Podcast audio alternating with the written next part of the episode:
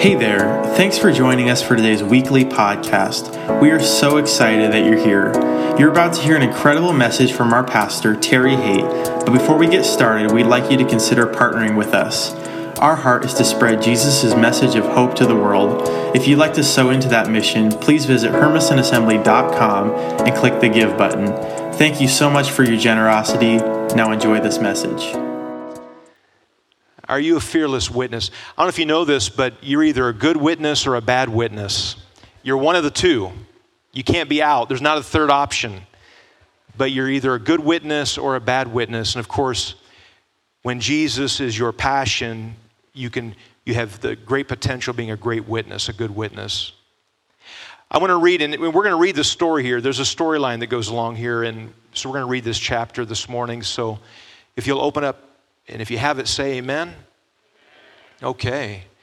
And get your U versions out. I want everybody to be following along with me because God's word is going to speak to you this morning.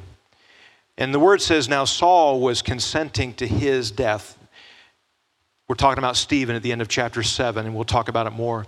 At that time, and this is a phrase that really got my attention when I first got to this chapter.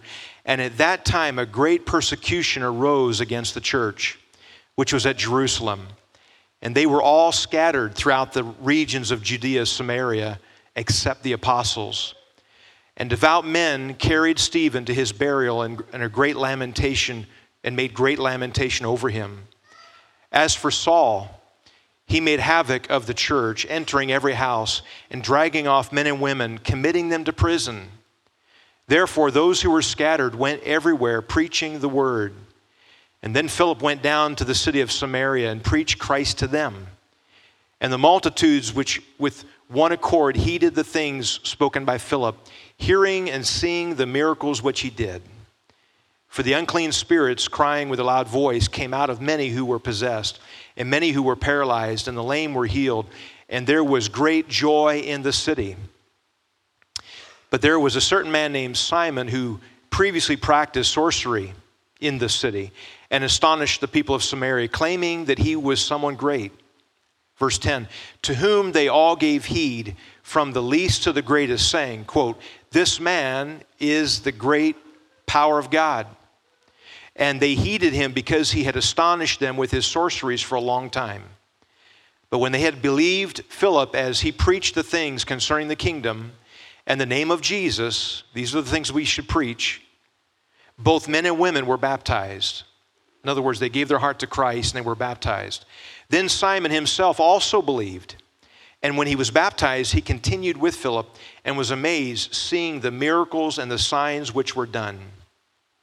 Now when the apostles who were in Jerusalem heard that Samaria had received the word of God, they sent Peter and John to them. And when they had come down, prayed for them that they might receive the Holy Spirit. For as yet he, talking about the Holy Spirit, had fallen upon none of them. In other words, this is talking about a second work of salvation. They had only been baptized in the name of the Lord Jesus. Then they laid hands on them and they received the Holy Spirit. And when Simon saw that through the laying on of the apostles' hands the Holy Spirit was given, he offered them money, saying, give me this power also, that anyone on whom I lay my hands may receive the Holy Spirit. And Peter said to him, your money perish with you because you thought that the gift of God could be purchased with money. You have neither part nor portion in this matter, for your heart is not right in the sight of God. Repent, therefore, of this your wickedness, and pray God if perhaps the thought of your heart may be forgiven you. For I see that you are poisoned with bitterness and bound by iniquity. In other words, he was saying that Simon was jealous over this authority and power they operated in. And then Simon answered and said, pray to the Lord for me that none of the things which you have spoken may come upon me. So when they had testified and preached the word of the Lord, they returned to Jerusalem, preaching the gospel in many villages of the Samaritans. Verse 29, now an angel of the Lord spoke to Philip. This is the same Philip that evangelized in Samaria, saying, arise and go toward the south along the road which goes down from Jerusalem to Gaza. This is desert. So he arose and went, and behold, a man of Ethiopia, a eunuch of great authority under Candace, the queen of the Ethiopians, who had charged all her treasury and had come to Jerusalem to worship, was returning. And sitting in his chariot, he was reading the prophet. He was reading Isaiah the prophet. And then the Spirit said to Philip, "Go near and overtake this chariot." So Philip ran to him and heard him reading the prophet Isaiah and said, "Do you understand what you're reading?" And he said, "How can I unless someone guides me?" And he asked Philip to sit up, or to come up and sit with him. And the place in the scripture which he read was this. He was led, this is out of Isaiah, he was led as a sheep to the slaughter, as a lamb who is before its shearers is silent. So he opened not his mouth. In his humiliation, his justice was taken away. And who will declare his generation? For his life is taken from the earth. So the eunuch answered Philip and said, "I ask you, of whom does this prophet say this? Of himself or of some other man?" Then Philip opened his mouth and beginning at this scripture, preached Jesus to him. Can you say that with me? He preached Jesus to him. Now, as they went down the road, they came to some water, and the eunuch said, "See, here is water. What hinders me from being baptized?" And Philip said, "If you believe with all your heart, you may." And he answered and said, "I believe." What does he believe? He says, "I believe that Jesus is the Son of God." And so he commanded the chariot to stand still, and both Philip and the eunuch went down into the water, and he was baptized. And now when they came out of the water, the Spirit of the Lord caught Philip away, so that the eunuch saw him no more, and he went on his way rejoicing. But Philip was found at Azotus, which is about 20 miles north of where the desert was. And passing through, he preached in all the cities till he came to Caesarea. This morning, I want to talk to you about being fearless witnesses. When we talk about fearless, I want to remind you back when we first started this series, fearless refers to the fear of man, refers to the fear of the enemy. Jesus, the Apostle John tells us in 1 John that the love of God drives out all fear. In other words, I pray that when we as believers become so in love with Jesus, that would overshadow any intimidation, any fear, any tactic, any lie, any deception of the enemy. To where you may see it, you may hear it, you may be a witness to it, but it does not determine whether you will obey God or not. Amen? I think it was Luke who said, Luke the doctor who wrote Luke and the book of Acts, he said, "It is the love of God that constrains me or compels me." He says, like a fever. Has anybody ever had a fever that was so bad that you were delirious? That you were saying stuff, you were talking nonsense. You don't even remember everybody around you said, "Wow, you were talking crazy when you were sick." Well, that's what happens to the believer who is so overtaken by the love of God. What the world says is you're crazy. What the world says is you're so taken by this Jesus that you'll say anything, do anything, go anywhere, tell anybody because you have such of the love of God in your heart. Amen? And so we see here in this passage, there's a few points I want to make. And we're going to touch on each portion of this chapter, but I want to say it this way. A silent gospel does not impact anybody. Silence is the biggest obstacle to the church and the kingdom of God growing. As long as you and I remain silent, people will go into eternity without a Savior. People will find themselves. I was listening to a testimony of a man yesterday that I like to watch preaching. When I'm not at church, I like to listen to preaching on YouTube and iPods and all that good stuff. And there was one man who said, I went 30 some years and no one ever talked to me about Jesus. Until he hit the bottom and he finally went into a church himself and said, "Tell me, I need help here." And of course fortunately, that pastor was able to lead him to Christ. But a silent gospel is an ineffective gospel.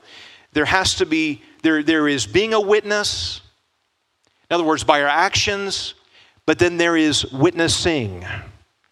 And that involves using words. That involves telling people what the Word of God says. Amen? And so I see here things that you're going to encounter when you say yes to the Lord. Things that you're going to notice is going to happen in your life when you say yes to being a witness and to witnessing. We see here that fearless witnesses will suffer persecution. In other words, that you will encounter resistance. You will have some pushback. What happened here at the beginning of this chapter, the Bible, it was at the end of the last chapter was chapter 7, where Stephen, the Bible says, his face began to shine like an angel, as Moses did when he had been on the mountain. And Stephen was a modern day prophet, a modern day messenger. He was coming to the city, to the family of Israel, coming to the religious people, and he was trying to say, listen, everything you've read up until now really is all about Jesus. All the prophets, all the songs sung, all the prophecies written down, it was all to do with him.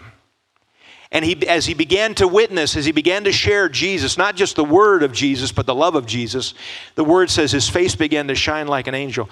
I guarantee you this, according to God's word, when you begin to step out and begin to give a witness, your countenance will change. Can you say amen?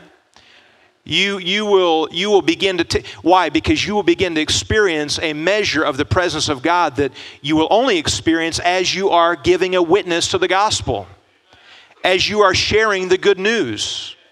You may say, why am I not feeling the presence of God in my everyday life going out and about?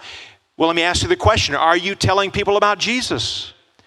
Are you sharing the fact that he is the only begotten Son of God that came and was born in a manger, and he lived a full life here on this earth, and he went to the cross for you and me. He took our sin and shame and disasters and messes, and he nailed them. The Bible says he nailed them to the cross, and when he was buried, all of those sins were buried with him. But when he resurrected 3 days later, he was resurrected in newness of life. He says, those sins are forgotten, never to be remembered again. Amen? To be a witness simply means this, is that you simply share what you have both seen and heard. And I'll tell you this, no one can dispute with you on your encounter with God. They might be able to dispute over someone else's encounter, but they're not going to be able to dispute over your encounter. Why? Because you're the one who experienced it. You're the one who's come face to face with Jesus. You're the one who has been transformed and changed by the power of Jesus Christ. And so we see here that at that time when he was stoned to death, he said, Father, I give you my spirit. He saw Jesus standing at the right hand of the Father with his arms wide open, cheering him on. He said, Father, I commit my hands into your spirit. And he says, secondly, Lord, and before he died, the word says, he says this, do not lay this sin at their charge. That is the love of Jesus. That, the Bible says, there is no greater love than one who will lay his life down. Stephen, in all reality, was laying his life down for others. Even if it killed him, even if he lost his life, he realized that he needed to declare, make known, speak, preach, prophesy, whatever, pray. He needed to declare. He needed to be a witness. And as a result, the word says he suffered persecution. And because of that, the word says a great persecution broke out against the church that day. And they all scattered throughout the regions of Judea, Samaria. Doesn't that sound familiar? Jesus told them in Acts chapter 1, verse 8, he says, wait for the promise of the Father, and you shall receive power to be witnesses both in Jerusalem, Judea, Samaria, and the uttermost parts of the earth. What was happening here was that there was a tipping point. If you remember, Peter and John got a slap on the hand. The apostles got a stern warning, but they were beaten. But now Stephen is stoned. There was an escalation of as the church was exploding, as people were seeing signs and wonders and miracles, as multitudes of men and women were coming and boys and girls coming into the faith. At some point, the enemy said enough is enough, and we see the religious crowd and we see the unbelievers resist them. This is the thing. It's kind of like, has anybody ever tried to attempt surfing? You've attempted it. You know, there's a break in the water, meaning you go to a certain point, and where the break is where the waves are. But it's but has anybody ever been successful to get past the waves? Past the break? What's the waves want to do? It just wants to push you back on shore. I think so many of us live between the beach and the break. In other words, that we wait out, we're wanting to get beyond the waves, get beyond the resistance, and because it's too great, we just come on back and say it ain't worth it. But we see here that did the church give up? Did they stop? Did they say, you know what, this ain't worth it? No, what did they do? The word says they pressed past the persecution. The word says that they literally scattered. The only ones left in Jerusalem were the apostles themselves. These were the original disciples of Jesus. And so the persecution was so bad that it forced the believers to scatter, to do just what the Lord had commanded them to do. I don't think it was pleasant. Persecution is never pleasant, isn't it? It was not pleasant. It's like choosing to be evicted out of your own house. It's like choosing to say, you know what, someone kicked me out already. It's not fun. They were driven out. It may have even at that moment felt like a disaster, like a loss. But the persecution actually ended up working against the persecutors. It's kind of like whenever you go to put out a fire, maybe at a campfire, a campsite, and if you ever, rather than pouring water, if you ever try to stomp it out, and the embers scatter. That's exactly what happened to the church of that day. The Saul and the church, or the religious crowd, were in essence trying to stamp out this church. And as a result, they sent the burning embers to other parts of the region. Can you say amen? They began to go out to Samaria, Asia, and even as far as Rome. And so they were under persecution. Cuba has been in the news quite a bit over the last year. And as you know, Fidel just passed away a few days ago. And one pastor was talking, an American pastor was talking to a Cuban pastor one day, and he said, because he knew that they were enduring some persecution in Cuba. And he said to the pastor, he says, the Church of America is praying for the Church of Cuba that you would not suffer persecution anymore. What do you think the Cuban pastor's response to that was? He said, stop praying that prayer. He says, it is the persecution that we face that keeps our eyes on Jesus. It's the things that we go through that remind us that he is the only one, that he is all I need. And he said, stop. He says, in fact, he says, the Cuban pastor then said to the American pastor, he says, in fact, the Cuban church is praying that America will face some persecution. That we would get uncomfortable with ourself. That we cannot just lay in bed any longer or sit in a pew any longer or come to even wonderful worship services alone, but that we would go beyond and become witnesses of what we have both seen and heard. We see the church endure great persecution. These saints weren't preachers in any modern sense. The word tells us how that they went out joyfully, or that they were going around sharing the love of God. They were just people who were free and joyous in their witness of Jesus. They were people who loved the Word of God and were willing to be used by God. And so fearless witnesses, even Timothy says it this way, those who desire to be holy shall endure, or shall experience, or shall suffer persecution. Number two, fearless witnesses will share the gospel. Verse 4 says, those who were scattered went everywhere preaching the word.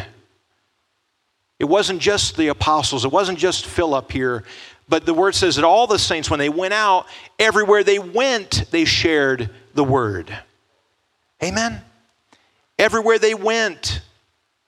What does this mean? That being witnesses needs to go grassroots. It is not just the preacher, the pastor, the evangelist, the prophet, the worship leader. It is every individual who names the name of Jesus. Every one of us have a word. Every one of us have the gospel in us. And the word says, and the multitudes with one accord heeded the things. Talking about Philip. Philip went down to Samaria, and the word says that he preached this word. Remember, he was one of the deacons. He was one of the men chosen to administrate the needs of the church between the Hellenistic believers versus the Hebrew believers. And he was asked to be an administrator in that. And I got to thinking about this. Obviously, they chose him because of his character. They chose him because they saw a man full of the Holy Spirit, full of integrity, full of faith. What do you know? This same man, he stepped out and began. You know, when I see the standards given for deaconship and given for bishops and pastors, really, you know, we those standards are given in God's word, but really it is everyone's standard. It's not just if you're fulfilling a function of that you should live differently than every. We should all be living on that same standard. We should all be walking in the Lord 100%. And so the word says, the multitudes with one accord heeded the things spoken by Philip, hearing and seeing miracles, which he did. It was so, what his preaching produced was this: it got noisy. Because as he preached it, the Bible says, those who were bound by demons, those who were in bondage, those who were oppressed, possessed, messed up, the word says that even unclean spirits, demonic spirits, came out of them screaming and crying out loud. They didn't go quietly. It wasn't a quiet little humble church service, but it was a service where transformation was being made. People didn't come and leave the same way. Amen? You know, for example, I'm not here as a pastor to inspire you. I'm here to give you a word that will transform you. Amen? I'm here to give you a gospel that transforms. You're not out to inspire people. You're out to transform people. You know what? Even on Facebook, there's a lot of, Instagram, all these social medias, there's a lot of inspiration out there. But I beg of you, I ask of you, are you giving a word? Are you giving such a witness that it will lead to other people being transformed and set free in the name of Jesus? Amen? We're looking for transformation, not inspiration. Not just so that we feel good for a day, but that we will be good for a lifetime. That we will go from glory to glory, from faith to faith, from revelation to revelation, from encounter to encounter. That's what we're here to do as the church. In being witnesses, we're going to share the gospel.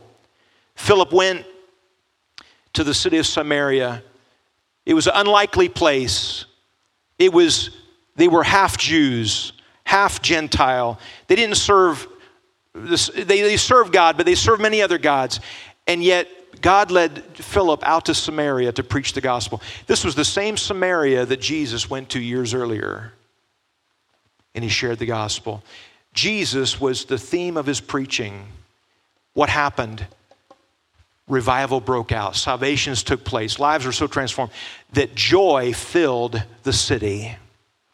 Joy filled the city. I'm believing for the day that we would just not refer to the Samaritan revival, but we'd refer to the Hermeston revival, refer to the Umatilla revival, the Stanfield revival, the Irrigan revival, the Boardman revival, that each of our cities round about here would be so transformed that joy would fill the city. Amen. That's the strength of a people. The Bible says the joy of the Lord is our strength. If you have no strength, you have no joy. I'm sure you walk on the job most every day, and there's people just kind of just with their head hanging low and just kind of a sad countenance. Why? Because they have no joy. And they cannot experience this kind of joy until they are set free by the power of the blood of Jesus Christ. Amen? That's the kind of joy I want, church. I want a joy that's the outcome, the result of having been set free.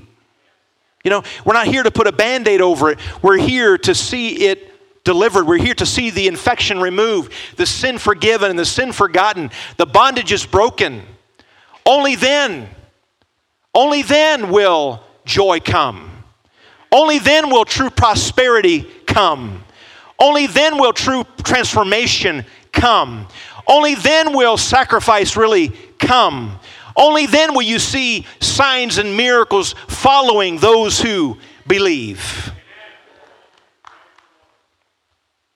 We got to be a witness, church, and you have to use words if necessary.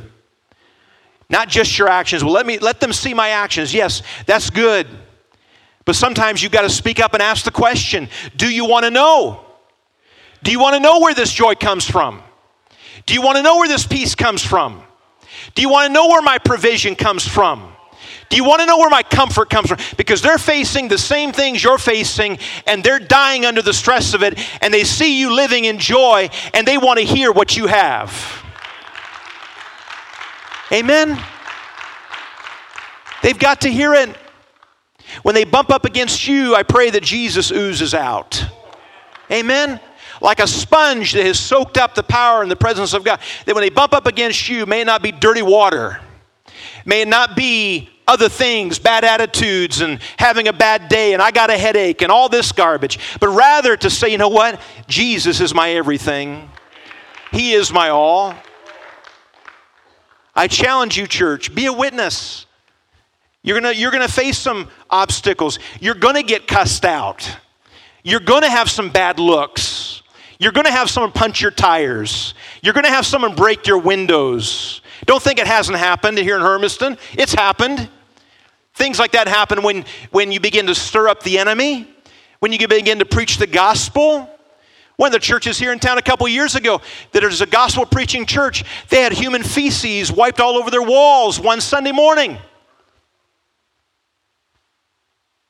That wasn't just because they were having a bad day. It was because they were preaching the unadulterated word of Jesus Christ. We've had windows knocked out of churches here, tires punched until they were in parking lots of churches while services were going on. Is that just happen chance? No, it's the devil. It's the enemy. When he sees the church getting, and what does that do? That should only bring more transformation. Amen? That should only bring more of a witness. We need to share the gospel. Amen? Number 3, witnesses recognize the genuine from the imitation. Witnesses recognize the genuine. This Simon the sorcerer was nothing but a poser. He was nothing but an imitator. How many of you know the devil is an imitator? There is nothing that he has invented, nothing new under the sun. He is not an originator. He is not a creator. All he does is take what there is and twist it. Take what there is and reshape it. Take what there is and defile it, mess it up. We see here this man, the Bible says that he had duped the whole city of Samaria so much that they thought this must be a man of God. But when Philip came in the room, when Philip began to preach the truth, even Simon himself recognized that what he had wasn't real. And the word says that even he gave his heart to Jesus Christ. The word says, we as witnesses, let me say it this way, the more you step out and say, God, use me, what's going to end up happening is this. Number one, for example, you can witness to you can, when I say witness, I'm talking about having conversations. You can have conversations with 100 people before you see one saved. You could lay hands on 100 people for prayer maybe before you see one. It doesn't have to be that, but you could face that. But every time you do it, does that mean you have failed? No. I've known great mighty men of God, women of God who testified this. I prayed for hundreds before I saw one person healed. I witnessed, it was Victor Plymire who went to parts of Mongolia. It was 13 years before he saw one convert. Within the first few years, he lost his wife and his son. They died right there in that country. And then when he did see a convert, he tried to establish a church, and the Mongolian government would not let him purchase land. And so what did he do? They had given him land years earlier to bury his wife and his son. What did he do? He built the church on top of their grave. Amen? If he says, if this is the only land I have, I'm going to build a church on it, right over the grave of my wife and my son. But he kept preaching the gospel. He kept witnessing to people. He kept loving on the Mongolians until a breakthrough came. Every time you step out, you will get resistance. But each time you step out, it will qualify the word of God that's in your heart.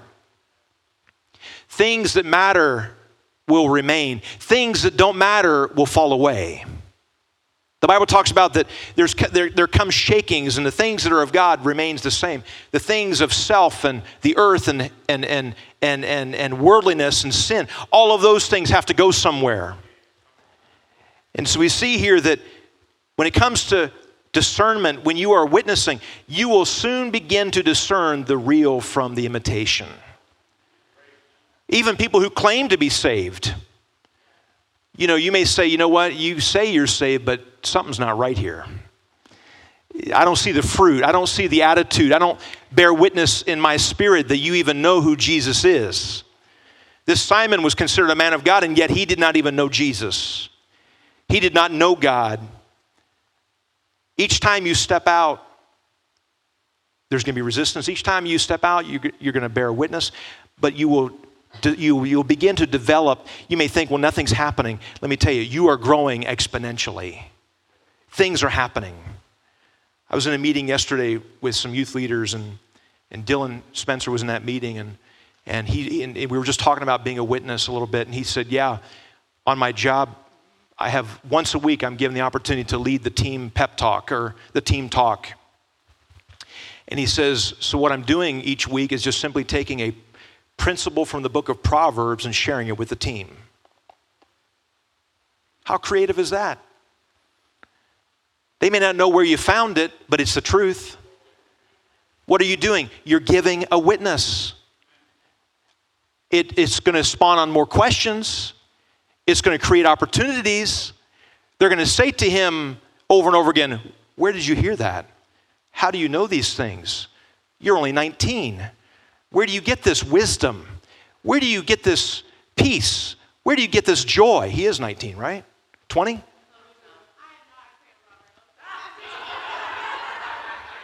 They're already on their second baby, and he's only 19. No. He's in his 20s, right? He's broken it. I hope so. Anyhow, please tell me he's in his 20s. Okay.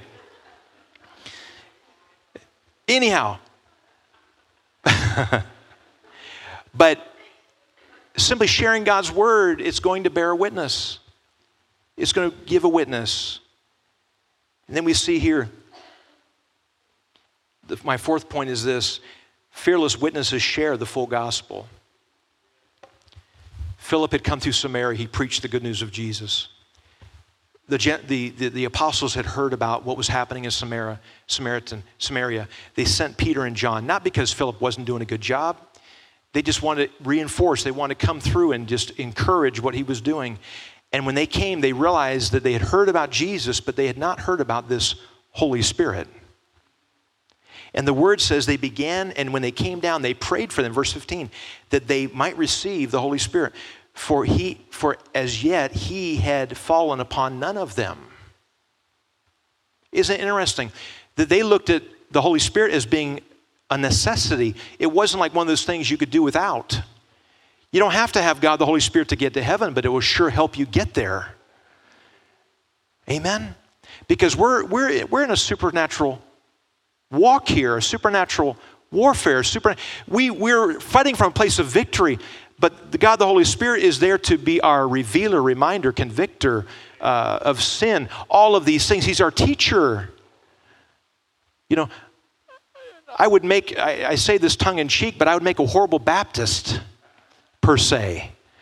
If I didn't have the ability to pray in the Spirit or to enter into the Spirit in that measure, to that degree, and not to say there are not Spirit-filled Baptists, but I'm just saying I need everything I can get. As Peter and John came to support Philip, so the Holy Spirit comes to support us. He comes into our lives to say, hey, I've given you the authority to speak His name. Didn't you love that last song, How Beautiful His Name Is? Because when you say the name of Jesus under the influence of the Holy Spirit, it is going to break down walls. It is going to set captives free. It's going to heal the sick. It's going to alleviate demons from people who've been in bondage for years. It's even going to raise the dead when you say His name. Amen. When you say His name. And then lastly, fearless witnesses are spirit directed. There was such a revival going on. There was a revival. I'm going to ask Miss Mandy if she was come to the keyboard. There was such a revival going on in Samaria that I'm sure Philip probably didn't think it was time to leave yet. No one ever wants to leave a party when it's just getting going, do you? Especially if you're having good church or good prayer meeting or good worship service. I don't know about you, but I never want to walk out the door. I never want to dismiss myself when the presence of God is being poured out, when the Spirit of God is moving. And the Word says that in verse 26, an angel of the Lord spoke to Philip saying, arise, go toward the south along the road which goes down from Jerusalem to Gaza. This is the desert. And the Word says that this angel appeared to him and probably had to in order for him to get the message. He says, but I want you to go down to a back road, a deserted place. He didn't know who he was going to talk to. He just knew where. And the Word says that he went down to this strip of Gaza, this uninhabited, probably unused road. And he saw this eunuch on the side of the road, this Ethiopian ruler, this man that was in charge of Ethiopia's treasury, and the Bible says the Holy Spirit said to him, go up next to his chariot and stand there. The Bible says he came up alongside the chariot and he overheard the Ethiopian reading from the book of Isaiah. And he said to the Ethiopian, hey, do you understand what you're reading? And he says, how should I know unless someone tells me? What a powerful comment he made. How am I supposed to know if nobody will tell me? How is your coworker going to ever know if you won't come alongside them? How will your unsaved husband or wife or child or grandmother or employee or employee, how will they ever know if no one will come up alongside them? As he began to read, he read these words. He says, he was led as a sheep to the slaughter, and his lamb before its shears is silent.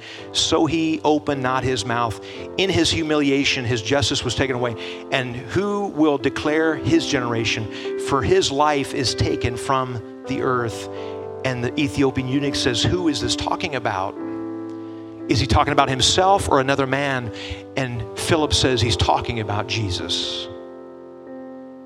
And as he described the words to him, he said, it's this Jesus who is the only begotten Son of the Father who came, that whoever would believe in him should not perish, but have eternal life. And obviously he must have mentioned water baptism, which is a form of submission to say, yes, I want to publicly testify that I'm a follower of Jesus. And the eunuch said, well, I see water right there. I know we're in the desert, but there's a pool. Can we get baptized there? And Philip asked him outright the question, do you believe? I want to ask you the question this morning. Do you believe? There are believing believers. There are non-believing believers. As I mentioned over the last couple weeks, there are believing non-believers. Where do you stand? Maybe you're here today. Maybe this is your first time. Maybe you've been here before. Or maybe you've been here for a long time, but you have not given your heart to Jesus. Philip asked the eunuch, he said, "Do you believe?" And what did the eunuch say? He said back to him, he said, "I believe that Jesus is the Son of God." Those are the words you want to hear when you're giving a witness to somebody. That is the conclusion of the matter. That is the revelation that comes. When we talk about being a witness, what I'm saying is this: yes, show your actions, but you have to ask the question, do you believe? Have I told you enough about Jesus? Have I demonstrated enough of his love and his power and his presence toward you that you would believe in him? Can you answer me the question? And what did the eunuch say back to him? He says, "I believe that Jesus is the Son of God." Romans chapter 10, verse 9 and 10, it says, if you believe in your heart that God raised Christ from the dead and you confess with your mouth that he is the Son of God, you shall be saved. I'm going to tell you, church, I have led so many people to the Lord just with that one verse. But someone's got to tell them. I'm asking you this morning, do you believe? I'm going to ask my deacons if they will take the communion plates right now and begin to pass them up and down the rows. And as they do, our closing prayer is this: do you believe? Do you know Jesus Christ as your Lord and Savior? If you don't, I would love to lead you in that prayer, to make that confession.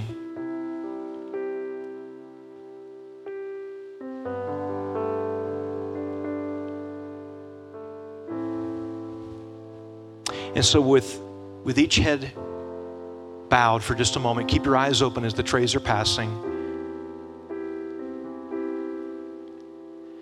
As they pass the trays, and we each take a cup and each take a piece of bread, I want to ask you, if you're in this house this morning and you want to know Jesus as your Savior, and you want to say yes to him, whether for the first time or maybe you're coming back to him and you're saying, "Pastor Terry, I believe." And if that's you today, will you just slip up a hand right now? Anybody in this house? I see one hand. Do I see any others? They would say, "Lord, I want to believe. I want to know you. I want to be saved. I want to believe. I do believe." Anyone else?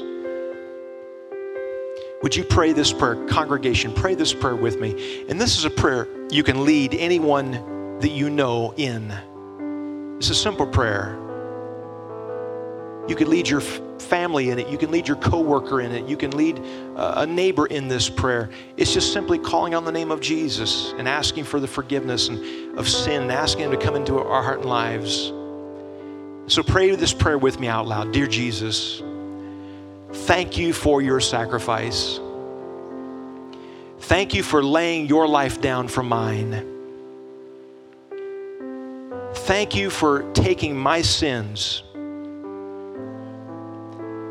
and washing them away, never to be remembered again. I believe that you are the Son of God. I believe that God raised you from the dead, and that you are the ultimate sacrifice for my sin. Come into my heart. Be my master. Be my life, my breath, my food, my drink. In Jesus' name, I commit to follow you all the days of my life. In Jesus' name. Amen.